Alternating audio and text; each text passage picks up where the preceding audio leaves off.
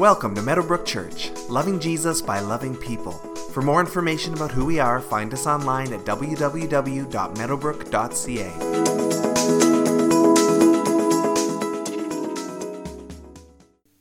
Grab your Bibles and turn with me to Acts chapter 2. If you've got your Bibles, if you need a Bible, there's a Bible on the pew in front of you. It's page 1091 in that Bible. I stand here today on the conviction that Jesus Christ is alive. And I know many here share that conviction as well. And today we join our faith with hundreds of millions of Christ followers all around the world who are gathering today to declare that Jesus is alive. And it's a powerful day for us. For those of us who follow after Jesus, this is the most important day that we celebrate of the year. It is the day that everything changed forever. And Christmas is important, but Christmas is only important because Easter Sunday has happened. It's what gives everything context. And as we jump into Easter Sunday this morning, let's just take note for a second that it's also April Fool's Day which has not happened in 62 years. And so this might be the only one in your lifetime that lands this way. And I honestly don't really get how the Easter calendar works. It doesn't make any sense to me at all. But it's landed here this year. And uh, as we look at uh, resurrection, pastors all over the world this week have been going, uh, resurrection, April Fool's Day, surprise, there's something there. There's something connecting all of this together. I know it.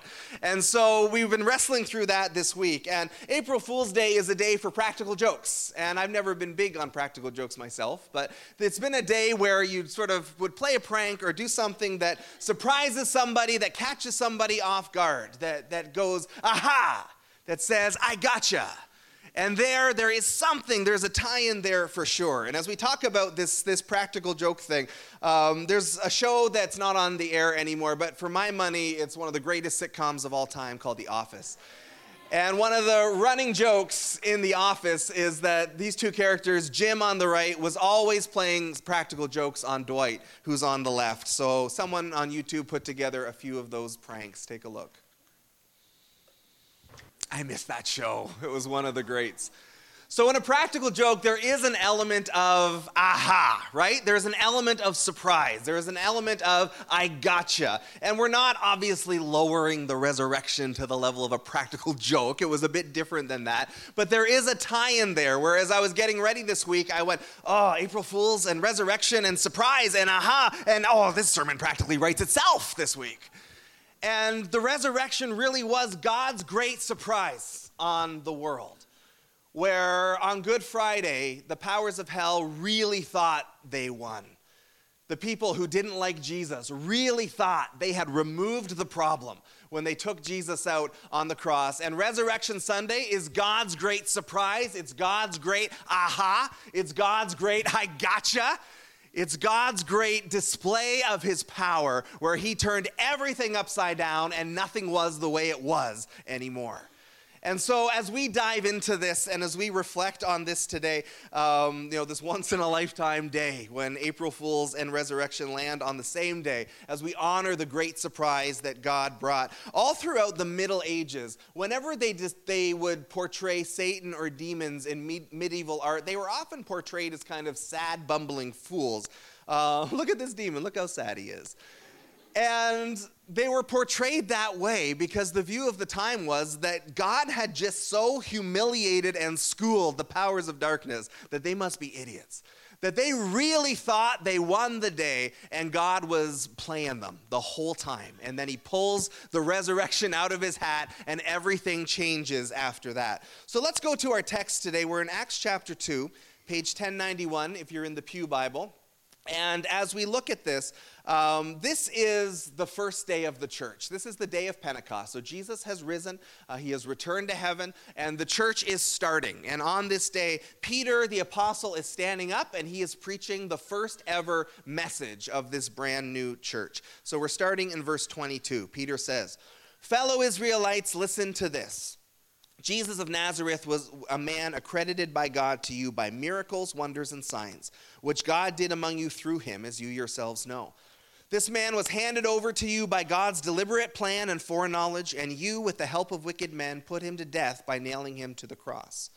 But God raised him from the dead, freeing him from the agony of death, because it was impossible for death to keep its hold on him. David said about him, I saw the Lord always before me. Because he is at my right hand, I will not be shaken. Therefore, my heart is glad and my tongue rejoices. My body also will rest in hope, because you will not abandon me to the realm of the dead. You will not let your Holy One see decay. You have made known to me the paths of life. You fill me with joy in your presence. Fellow Israelites, I can tell you confidently that the patriarch David died and was buried, and his tomb is here to this day. But he was a prophet and knew that God had promised him on oath that he would place one of his descendants on his throne. Seeing what was to come, he spoke of the resurrection of the Messiah, that he was not abandoned to the realm of the dead, nor did his body see decay. God has raised this Jesus to life, and we are all witnesses of it. Exalted to the right hand of God, he has achieved, received from the Father the promised Holy Spirit and has poured out what you now see and hear. And we'll stop there. So Peter is standing up. He's preaching the first message of the brand new church. And as he preaches, it's all about Jesus. And it's not just all about Jesus, it's all about the fact that Jesus is alive. That is the first message, the foundational message of the early church. And so this is the first time the gospel really is being shared in a public way. And so the crowd there who is gathered around him have never really heard this before. The apostles all knew the story, and some of the other people had heard it and had seen Jesus. But for most of the crowd who is listening to him speak, they are hearing this for the first time. And as Peter jumps in, right away it's Jesus has come, Jesus has died, Jesus is alive. And he goes on to say, Jesus is the way to be saved in this life. And so, as he starts in verse 22, he just starts laying out a bit of a recap of what's been going on in Jerusalem, in the city, uh, in the recent days. Jesus of Nazareth was a man accredited by God to you by miracles, wonders, and signs, which God did among you through him, as you yourselves know. So Jesus has died and, and come back just seven weeks ago, seven weeks before this has happened. So this is very recent history. Everybody would know the name Jesus, everybody would have heard about the crucifixion, everybody would have heard rumors that people had seen him alive after his crucifixion. So Peter is just kind of recapping what has been going on in Jerusalem lately. Everybody knows the name of Jesus. Jesus. Not everybody knows what his name is all about. This man was handed over to you by God's deliberate plan and foreknowledge, and you, with the help of wicked men, put him to death by nailing him on the cross. Um, and so there were people involved with this, but Peter makes very clear God was up to something here. God was up to something in this death. God is ordaining this. God is making this happen. And even though you were involved, and even though hell was involved, and even though wicked people were involved with this, God was doing something that you guys didn't realize at the time. God was ordaining something, He was working something out. And as Jesus goes down to the grave, that's not the end of the story. Verse 24 God raised Him from the dead, freeing Him from the agony of death, because it was impossible for death to keep its hold on him. It wasn't possible for death to hold on to Jesus. Jesus rising from the dead was a foregone conclusion because he was too big and powerful for death to hold him down. And this is to me is one of the best verses in all of scripture talking about resurrection Sunday and the why of it all. This was not Jesus struggling to come back from the darkness and the depth. This was Satan throwing everything he had at Jesus, including the finality of death with all of its heartbreak and all of its despair and all of its heaviness, the shadow of death that looms over all of us, which there is no coming back from, he puts that on Jesus, and Jesus says, Ah, I'm good, thanks. As he strolls out of the tomb on Sunday morning. It wasn't possible for Satan's biggest trick to hold Jesus down. And that, as we go through, is the first big surprise. You thought he was dead, but he was too big for death. He's alive. He's alive right now. And so, as we reflect on Resurrection Sunday, the God who willingly laid down his life for us, who willingly bled for us, who willingly subjected himself to death, and that he was just too large for death to keep a hold on him. It was the greatness of God on full display. It just wasn't possible for death to keep its hooks in him. He was never going to stay in the grave. One of the greatest boxing matches of all time was Ali versus Foreman for the heavyweight championship of the world, the Rumble in the Jungle in uh, the Congo. And as that fight was coming up, Ali was considered kind of past his prime. He'd been out of the game for a while. Uh, he, this was supposed to be kind of his big comeback. George Foreman is the champion of the world, and George Foreman's known as one of the hardest punchers of all time. And there's a story that when he was in the gym one day, he was punching a big 100 pound heavy bag, and he actually broke it in half just with the power of his punches. And so, as they were preparing Ali for this fight, uh, Ali was older, but he was still really quick. Their whole strategy was don't get punched by this guy. Just do what you can to stay away from this guy. If he starts landing punches on you, he's gonna knock you out. And so Ali was training that way, and yet, as the fight actually began on the day of the big match, Ali just kind of backed into the corner and leaned against the ropes, and he let Foreman just wail away on him and his corner is screaming at him, Get away, get away, move, dance around, don't let him hit you. And round after round, Ali just stood there and took a beating and just, just kept getting hammered and hammered and hammered by the strongest puncher in the world, round after round. And when the round would end and he'd go back to his corner, his coaches are screaming at him, What are you doing? Don't let him trap you. Don't let him hit you. You're going to get knocked out. So, as round after round happens, uh, all of a sudden there's a switch. And you can watch this on YouTube, it's on there. Uh, where Ali has been getting pounded on and pounded on and pounded on over and over and over and over. And then he sees an opportunity. And all of a sudden, he starts swinging back. And he doesn't do a lot. He's been wailed on the whole match. All of a sudden, he just goes bam, bam, bam, bam, bam, bam, bam. And just that quick, just those few, this flurry of punches, and down goes Foreman. And Foreman doesn't get up. And Ali is now the heavyweight champion of the world.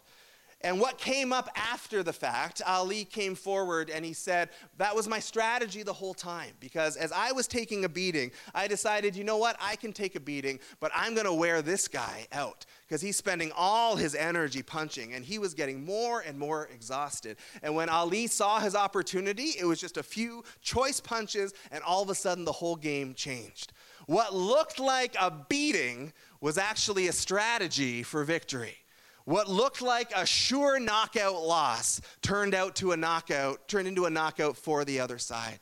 And that is what the resurrection is all about. That is what is going on in this story that Jesus looks like he's taking a loss. It looks like the end. It looks like the Son of God is finished. It looks like God's work on earth is over, but it's all a strategy to bring the victory about. What looked like a loss turns into a victory as Jesus enters into death and takes it down from the inside by rising from the dead it changes everything. Colossians 2:15 says having disarmed the powers and authorities, meaning the powers of hell, having stripped them, he made a public spectacle of them, triumphing over them by the cross. It's it's backwards to what you would think. The cross does not look like triumph.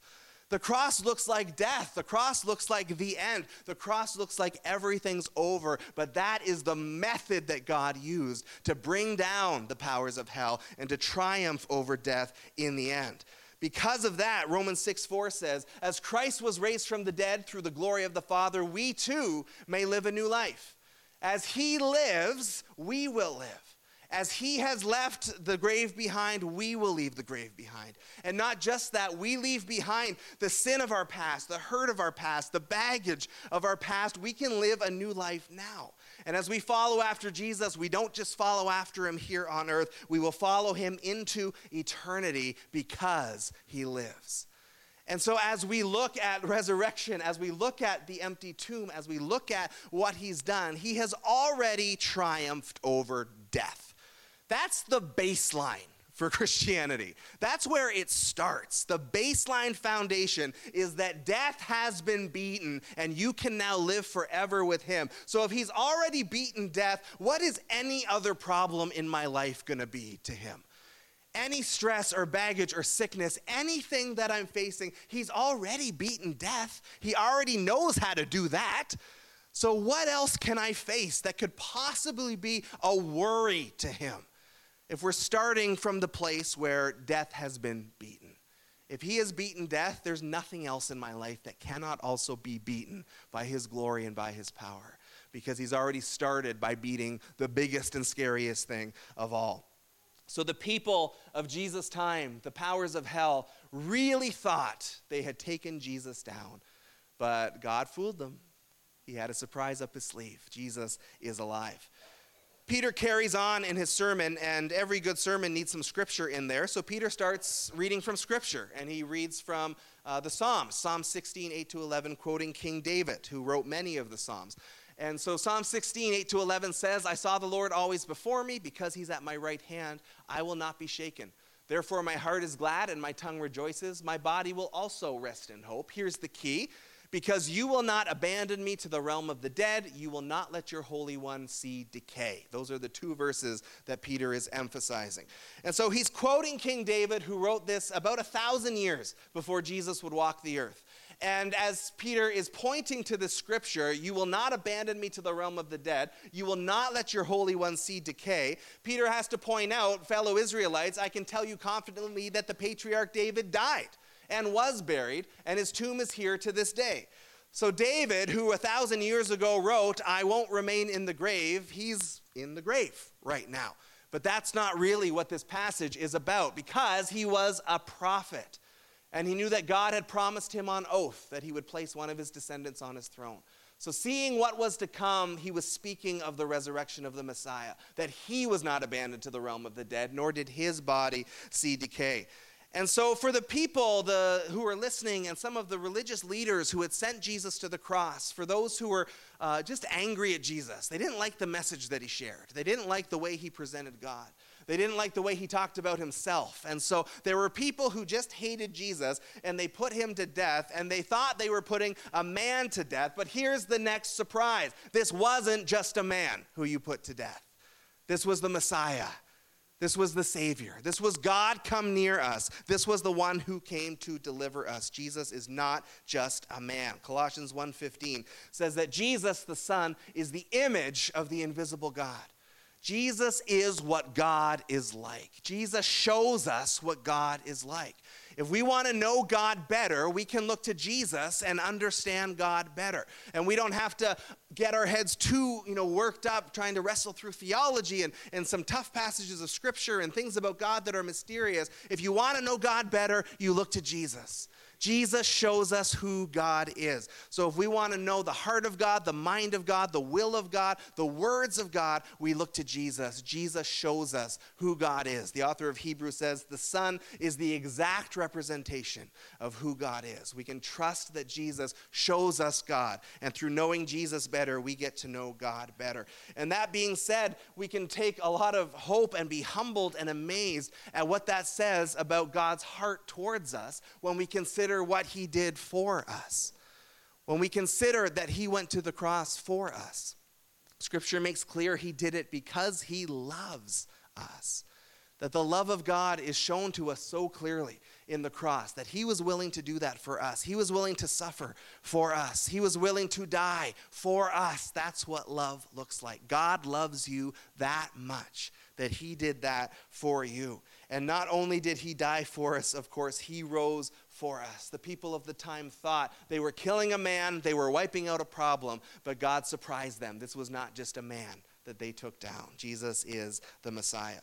Not only that, Peter wraps up saying, God has raised this Jesus to life, verse 32, and we are all witnesses of it. Surprise, there were witnesses to the risen Savior. They thought they were solving a problem and shoving him in a tomb, and yet there are those who saw him alive. Scripture says over 500 people witnessed the risen Savior. Over 500 saw him, not just the 12 apostles. And some, including the apostles, actually physically felt his body, actually were able to touch his flesh and blood, examine the wounds that he had from the crucifixion. They thought they were making a problem go away, but there were witnesses who saw it. And these witnesses were all remarkably consistent in the story that they told that Jesus is alive. And there were accusations almost right away that oh they just took the body and that's why the tomb was empty they just were trying to promote uh, you know their brand of religion and so they decided just to kind of keep this lie going and that's been an accusation from the beginning even in the gospel of matthew that starts to show up and the problem with that is we tell lies to make our lives better right? To get out of trouble or to advance ourselves or whatever, and we shouldn't. I'm not endorsing lying for those reasons. But we tell lies to better our situation. And if this is a lie, this lie made things a whole lot worse. The ones who said Jesus is alive were beaten, they were whipped, they were thrown into prison, they were executed. Traditionally, 11 of the 12 apostles were executed, some of them brutally, for saying Jesus is alive. And all it would have taken is one of them to crack under pressure, right? One apostle under torture to say, oh, okay, we made it up. Okay, we did. We stole the body. And, and we, we, just, we, we all lied about it. And we convinced 500 people to lie about it. And we've all stuck to the same lie. 500 people kept saying Jesus is alive, even in the face of persecution. Even when they were told, deny he's alive or we'll kill you, they chose death rather than deny that he was alive. And that, I think, only really happens if he's actually alive. Who's willing to die for a lie? And so they continue to testify. The story continues to spread. And you might know a guy named Chuck Colson. Uh, for him, he said, That's how I know that Jesus is alive. And Chuck Colson was, uh, he died a few years ago. He ran a ministry called Prison Fellowship International. And he had a big heart for prisoners. And the reason he had a big heart for prisoners is because he was a prisoner. And the reason he was a prisoner was because he was part of President Nixon's team when Watergate blew up. And so one of his jobs was to cover up everything shady that happened in Watergate. And so he was part of the team that lied and, and, sw- and committed perjury and withheld evidence. And so when it all blew up, that's eventually what he went to jail for. And he became a Christian right before he went to jail. And a lot of people were really cynical about that because they just thought, oh, he's just trying to get you know, jury point, points with the jury and, and a lighter sentence. But uh, he continued to confess Jesus as Lord for the rest of his life and became a full time minister when he got out. But his whole thing was when Watergate happened, you know, President Nixon and his team did some shady things. And as it began to come out and leak into the press, they did more shady things to try and cover it up. Uh, and they were lying under oath and they were getting rid of evidence and all of this stuff. And his whole thing is when I look at the apostles, if the whole thing is a lie, or it was a cover up or a misunderstanding or whatever, if the whole thing was just man made, he said, the problem is they stuck to that story under torture, persecution, and death. They all stuck to it, not a single person caved. He said, I was part of the team where our job was to protect the most powerful man on earth. And it took three weeks for us to be threatened with some jail time before the whole thing fell apart and we were all ratting on each other and everybody went to jail. He said it took three weeks of prosecutors saying, if you don't tell us the truth, you're going to go to jail. And everybody just collapsed and caved. So he says, I know a little bit about what it's like to, to try and keep a lie going. And I, there's no way that the apostles could have possibly done that. Peter says, We witnessed Jesus alive. Not we heard about it, we witnessed him alive and kept telling that same story until he died. And as the apostles are witnesses, as they kept up that story, we're witnesses too. We also have a story to tell. We have all encountered Jesus if we are Christ followers in one way or another. And it's no doubt not as dramatic as seeing the literal physical body of Jesus, but we have all been impacted in some way. And so, whether it's, you know, our, my life is different, or I left that sin behind, or I found healing, or I had this prayer answered, all of those things testify that Jesus is alive because dead people can't do those things for us. A dead person can't answer our prayers. A dead person can't let me feel their presence as I come into worship. A dead person can't interact with me and speak to me. A person who's alive can do those things. And hundreds of millions of Christians around the world right now are testifying we know Jesus is alive because we've experienced him. We have had an experience of some kind with the living Savior. And so your witness might just be how do you finish that sentence? I believe Jesus is alive because. What comes next for you?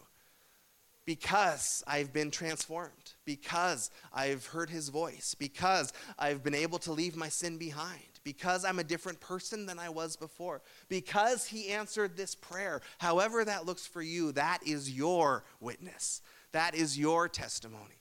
And it doesn't have to be as dramatic as Peter's. Your story is your story. However, you have been impacted, that is your story to share. And our job is to share it. And, and the apostles set this example for us because they kept sharing that story. Jesus is alive, Jesus is alive, Jesus is alive, even unto their own deaths. So, how can we be silent about it? How can we hold back when we share that same testimony? They shared it even under torture, even under death. They must have really believed it was true. And I trust that they did because they actually physically saw. Our testimony is the same Jesus is alive. The people thought that they were executing Jesus, they were making a problem go away, they were shoving him in the tomb where they would never have to think about him again. But God surprised them. There were witnesses that saw Jesus alive after all of this happened. Come on up, worship team. We're just about done here today. We have an email address here at Meadowbrook Church, questions at meadowbrook.ca. It's in your bulletin as well. If you have any questions or comments, if you want to keep chatting about the sermon, we're always happy to do that, so please feel free to make use of that. I finish every Easter Sunday with this story. It's a true story. Uh, I just like it, so you've heard this from me before. But in Russia, in the early part of the 20th century, they went through a revolution. The communists took over, and the communists were atheistic. They didn't believe in God. They thought the idea of God was dangerous. And so they did whatever they could to remove religion from their society entirely. And so uh, they burned down churches. Many uh, Orthodox priests were imprisoned. Many were killed. Uh, many Christians suffered under that time as they did everything they could uh, to stamp out the gospel. They didn't like it. One of the early party leaders was Nikolai Bukharin. And he was a, a main guy until Stalin decided he didn't like him one day, and eventually he was executed. But he was one of the, the key leaders. He was brilliant, he was an intellectual. And the story goes that he went into a town and called the town together, just a small town. But they all met in the town square, and he stood on the platform in the town square. And for two hours, he just ripped Christianity to shreds and just attacked everything that Christ followers hold dear. Attacked the value of Scripture, attacked the resurrection, attacked who Jesus was, attacked the church. Just for two hours, just a blistering attack against Christianity. And when he was done, knowing that he was a smart guy, knowing that he had spoken very well, and knowing that he had delivered his argument uh, in his mind in a brilliant way, he said, Does anyone have a response to anything I just said? And an Orthodox priest got up in his gown with his hat, and he had a walking staff, and he slowly marched up. He was elderly, came up to the microphone, and looked at the crowd and said three simple words He is risen. And the crowd thundered back, He is risen indeed. And where the, the Russian government spent 70 years trying to stamp out the gospel, uh, that empire fell and the gospel is still there and where for 2,000 years kings and rulers and empires and armies and rival philosophies and rival religious movements have tried to remove the gospel from the earth, still people continue to testify He is risen. And I can say He is risen because He has impacted my life. And the Bible says the way to get on board with this is not overly difficult. It takes a step of faith to be certain. I don't mean that part's not always uh, potentially a bit of a struggle, but it says here's how you are saved. You put your trust in the fact that He is risen, and you follow after Him as Lord. You follow after His ways. You take seriously how He's taught us to live, and you live the way He asks us to live. Trust in His resurrection and follow after Him. That is the way to heaven. That's the way. And so many here have made that choice already. If that's not you today, maybe that hits you today. Maybe there's something about that for you today where you say, Yes, that's something I need to take. And we have people here. We'd be happy to chat with you after the service if that is you. But we are standing here on Easter Sunday in a church. And so we boldly say, He is risen. Jesus is alive. And our job is to share that story. We're going to worship a little bit more before we dismiss. I'm going to ask you to stand with me, and we'll close in just a few minutes.